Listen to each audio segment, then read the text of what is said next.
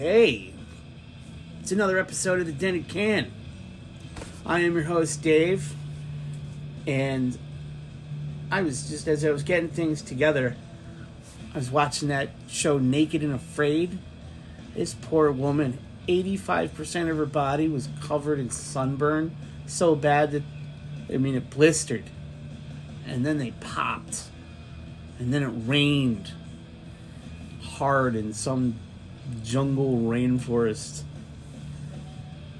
Yeah, the, the, the medical guy tapped her out. uh, so we're, you know, speaking of outside, I mean, we're well into uh, spring. Gardens are coming alive, and uh, I've seen a lot of really cool things on this Facebook group, Connecticut Gardeners. Um, big spotted salamander was found in somebody's underground window, basement window thing. Uh, just a lot of cool stuff. Uh, and we're what? We're what? Like three weeks out from Memorial Day weekend, which is in the states our, you know, our green flag for the summer season. Uh, I was thinking, well, you know what? You know, we all know, you know, have ideas of what to do, what we want to do. But you can't rock and roll if you're not ready. So, check your gear. Um, I put the kayak in the in the water for the first time of the season last year. And I'm out in Long Island Sound, I'm paddling, I'm out in front of Jennings Beach. And my paddle broke. It was a, a new meaning, a new perspective on up Schitt's Creek without a paddle. Well, at this point now I have two. So, obviously, uh, I made it back uh, without a problem. It was just more canoe paddling than kayak paddling. And I've wondered, you know, m- maybe I should have checked uh, my gear before I went. So, you know, boaters, kayakers, paddle boarders, water skiers, water sport people, fishermen, check your gear. You know, give it a once over, clean it off if it was out in storage somewhere, uh, especially life jackets, make sure they still fit. Uh, you know, a lot of places don't require you to wear them. So as long as there's one for every person on the boat, and we'll kind of get into that um, later. Uh, you know, so you don't have to wear them, and that's fine. But what if you have to? You might want it to fit. So, you know, just check your gear. Uh, you know, your so I had a little two-wheeled dolly cart for the for the kayak. You know, make sure it's in good working order. You know, if you're using it, like for me, it's you know a good 300 yards to where I got to go to put the boat in the water, and I'd be kind of suck if it broke halfway there. Got all my stuff and get dragged. You know, just bad. Check your gear. Um,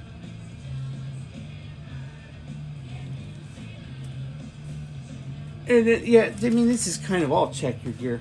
Um, but water sport people, um, there's some stuff for you to think about. Uh, and then you know we were talking about the life jackets. So, number two, make sure you know what the permits and regulations for where you're going to be are. If you just moved to another area, you might want to find some of that stuff out.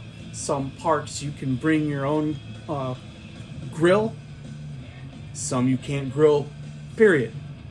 Others you can grill, but you got to use the ones that are, you know, provided, you know, by Parks and Recreation or the state or whoever's in charge. Um, hunters, fishermen, find out, you know, size limits.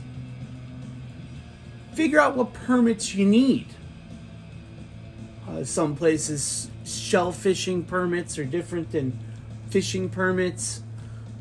I'm assuming that in a lot of places, or at least some places that have both, um, you might want to find out the differences from dropping a line in saltwater versus sweetwater or freshwater. Find out what you can take. Find out if you should fish there or swim there. Um, you know, marshes can get contaminated from industry, you know, upriver, and then that contaminants comes down. You don't want to be picking uh, clams and oysters and whatnot out of there, bringing them home to your friends and family, and have them have all kinds of, you know, toxic chemicals in them. So, you know, find out what the rules and regulations are, um, what's in season, uh, and what's not and then you know what you can take how many you know catch limits um or even if you're you know i think we went over that you know if you can fish there or if you should. Uh private property you know you might hear oh yeah people go down and fish there all the time. People go in there and hunt all the time da da da da da. Uh, well you know you might want to ask about getting permission. Um, you know, a lot of places up in, you know, in, well, for me in my area, you know, New York State, New Hampshire, Vermont, Maine, um, probably even places up in uh, upstate Connecticut. You know, you might be able to use their property, but it's posted. But if you get permission, you're good. So, you know, find out what's what's necessary. You know, it's it all goes. It's it might seem annoying or stupid. What do we to get a fishing license for? Well, you know that these licenses, you know that money ideally, you know, goes directly to help protect the resources that we're using, be it campgrounds, waterways, uh, you know, Maybe they're stocking that pond with uh, fish. So, you know, be up to date. Uh, here's a big one because we do this a lot for the show. Uh, you know, your outdoor cooking equipment, your gear, uh, be it you know portable for camping trips and picnics, or you know stationary outdoor kitchen. Uh, you know, inspect it, make sure it's sturdy, structurally sound. I was on a bike ride, oh, probably I think Saturday, uh, and I was gonna go around St. Mary's, and there was a house on Gilman, and they'd put some stuff out for pickup free, and I was like, oh wow, an offset smoker. Whoa, I got excited. I was like, this would be cool. There's a lot of times you find, you know, some decent equipment to, to work with or rehab. I have fun rehabbing old stuff. Uh, and then on further inspection, the front leg was just completely roached out, rusted, like eaten through. And, uh, you know, it's just not safe and playing with fire here. Smoke, heat, whatever. Um, you know, so just because, you know, part that we're most accustomed to looks perfect, you know, everything else there might, you know, there might be something wrong. And you don't, you know, you want to be good for the season, so if you if you got to replace it, do it. Um give it a once over. Clean it. You know, especially you propane people, you want proper you know, gas distribution to cook evenly, right?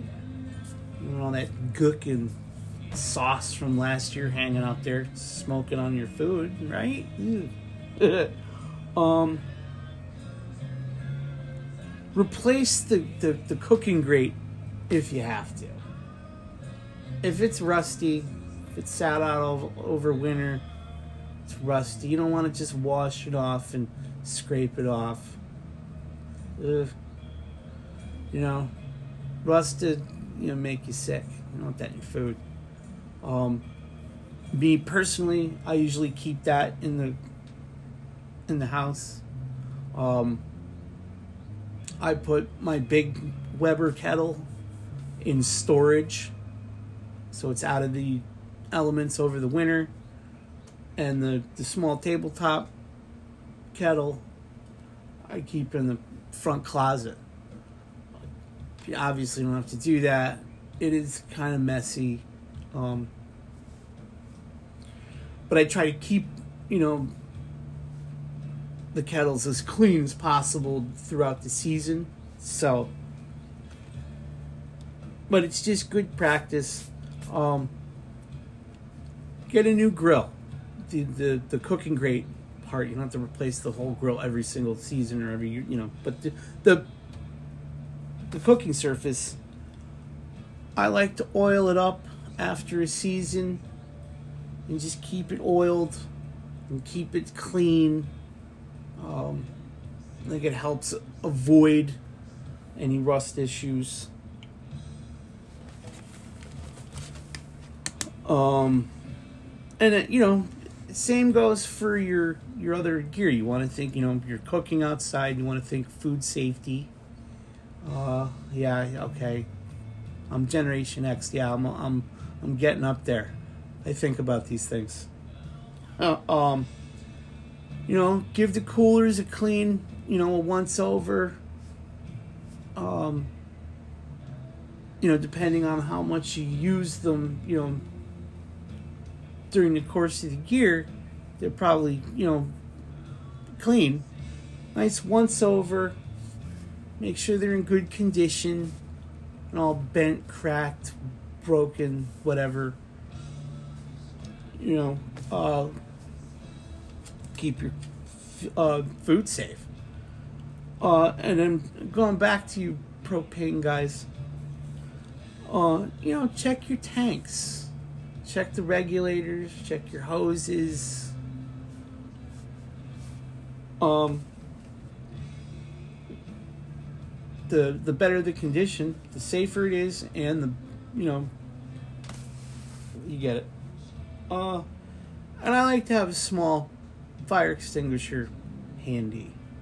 Uh, you know, just max out on the fire safety, uh, especially if you're using um, outdoor fire pits. Again, you're going to want to check that. Um, you know, in ground, kind of self explanatory. Keeps it, you know, not much to worry about there. But you want it to, you know, be structurally sound. And then, like I have a above ground metal one, give it a once over. Make sure the legs are good. You know, you don't want it falling over mid fire. Um, but back to the fire extinguisher, you know, make sure it's up to date. Make sure it's, you know, ready to use.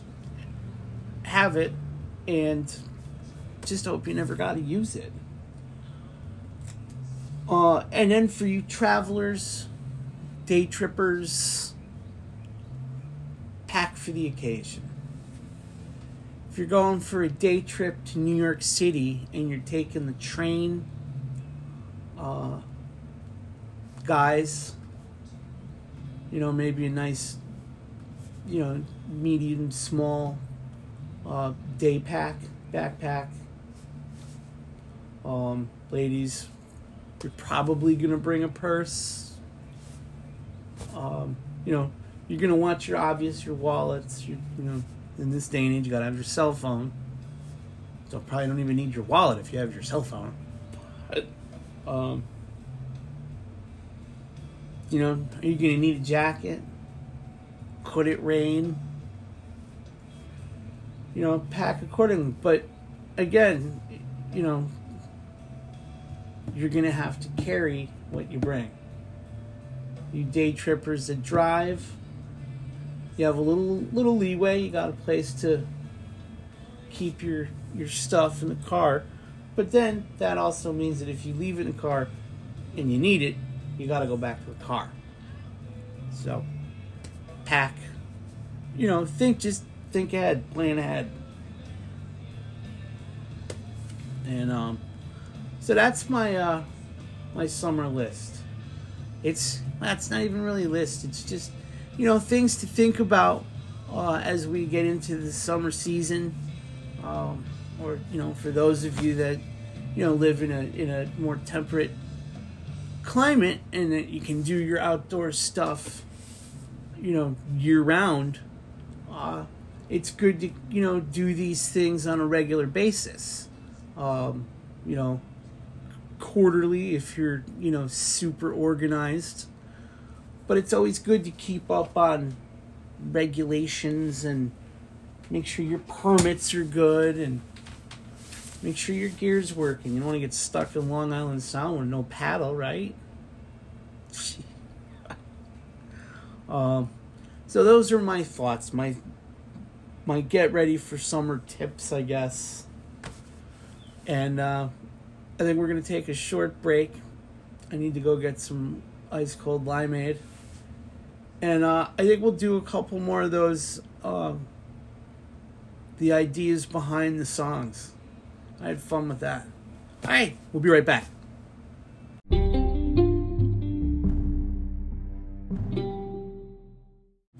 All right, thanks for sticking around. Um, so we're going to go back to the stories behind the music the 1960s greatest hits.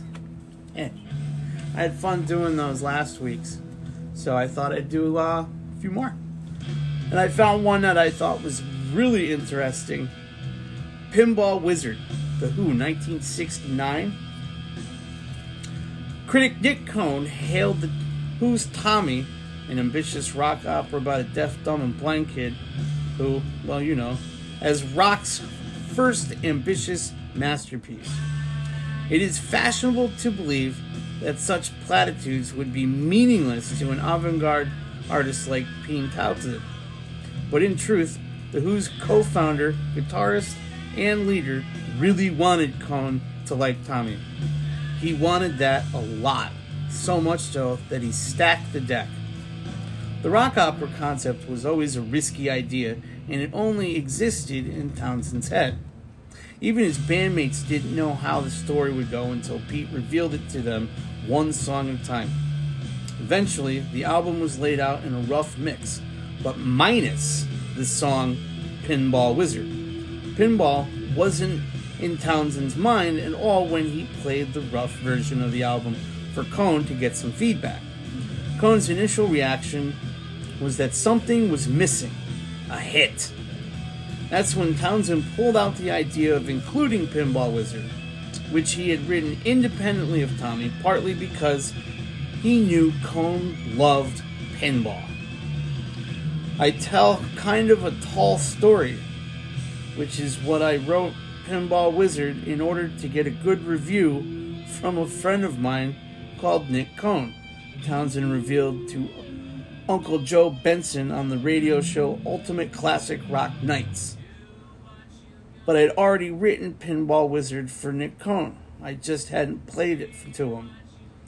He came to hear the Tommy recordings and he was quite impressed. I said to him later in private, What do you think? He said, I don't hear a hit. I don't hear a hit, Pete. You say this is a collection of singles. It's a collection of singles. Okay but I don't hear a, a hit single. I said, what if I swing in Pinball Wizard? That meant that my deaf, dumb, and blind boy had to become a pinball player, which meant going back into the piece and changing a lot of the lyrics. I'd have never thought that. I thought, honestly, that it was built around the concept of this deaf, dumb, and blind kid who just somehow magically played pinball like nobody's business. So to think that it was written completely separate for this dude who loved pinball, I don't, I don't know.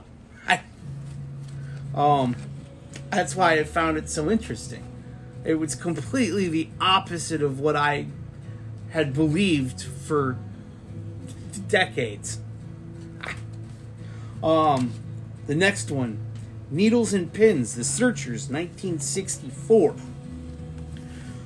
First recorded by Jackie DeShannon in 1963, Needles and Pins is best remembered for the hit version released by The Searchers a year later. That rendition peaked at number 13 on the Billboard Hot 100 and was a chart topper in the UK. The song is credited to Jack Nitzsche and Sonny Bono, both of whom worked for Phil Spector, the boy wonder pop producer and later convicted murderer. The song's success helped pave the way for a very prosperous career for Bono. He became a successful performer with his wife Cher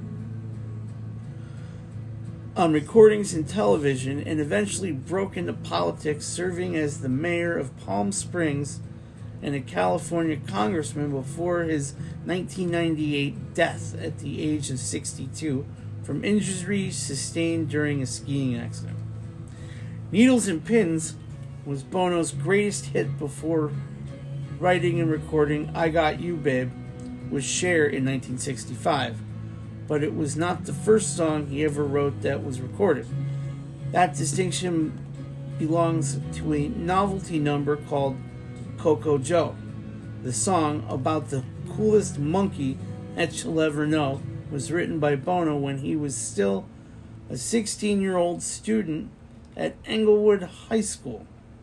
It was covered by several performers, with the most well known version becoming coming from the Righteous Brothers. Huh. I think I could do better. I think because it didn't really talk about why what that song meant. It was just the pre predecessor to another song. Anyways, moving on. I'm sorry, folks. They can't all be awesome, right?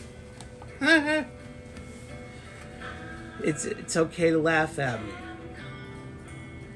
Good Vibrations, The Beach Boys, 1966. Brian Wilson, founder of the Beach Boys, is widely considered one of the most talented people of the rock era. Whenever Paul McCartney is asked to name who inspired and influenced him and the Beatles, he's always quick to pay respect to Wilson. When Brian Wilson is asked what music most inspired him, he often talks about one song in particular Be My Baby by the Ronettes. Wilson was 21 when it came out, already enjoying success with the Beach Boys, but the Phil Spector produced song had a cosmic impact on him. I was driving and I had to pull over to the side of the road. It blew my mind.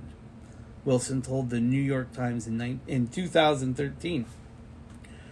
I started analyzing all the guitars, pianos, bass, drums, and percussion. Once I got all those learned, I knew how to produce records. Wilson put his education to use to produce Good Vibrations, a song which featured many of the same studio musicians that worked with Phil Spector.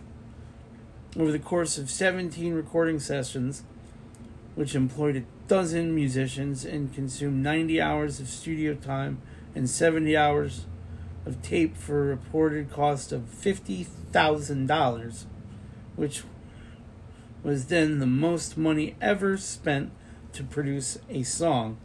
Good Vibrations was born. The results are considered a milestone in modern pop.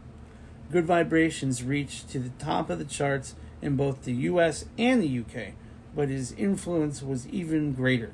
McCartney has stated that the song and the Beach Boys album Pet Sounds that came out around the same time sparked the competitive fire in the Beatles to up their game, which resulted in Sgt. Pepper's Lonely Hearts Club Band. Wilson has called the song the summation of my musical vision, a harmonic convergence of im- imagination and talent, production values and craft, songwriting and spirituality. Yeah, I think it's probably one of the greatest songs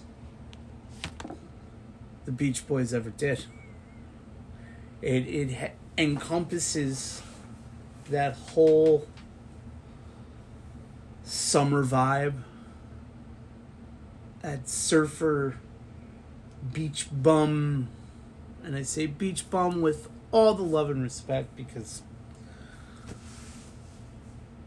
it's not a bad way to be.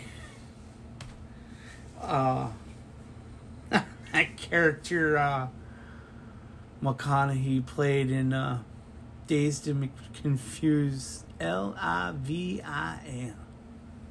Just, uh, anyways, it's a great song. If you've never heard it, you need to.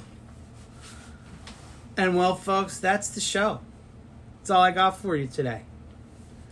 It's just me.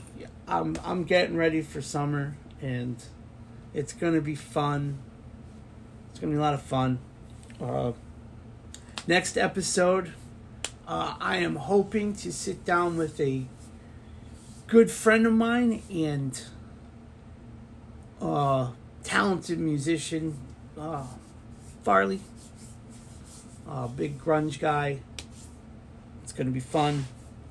So, uh, as usual, uh, post all your stuff, your ideas. Just say hello in the in the group on Facebook that it can, and uh, check out the Instagram page. The link for the podcast is there, so you can share it. And uh, if you dented the can, the beer was good.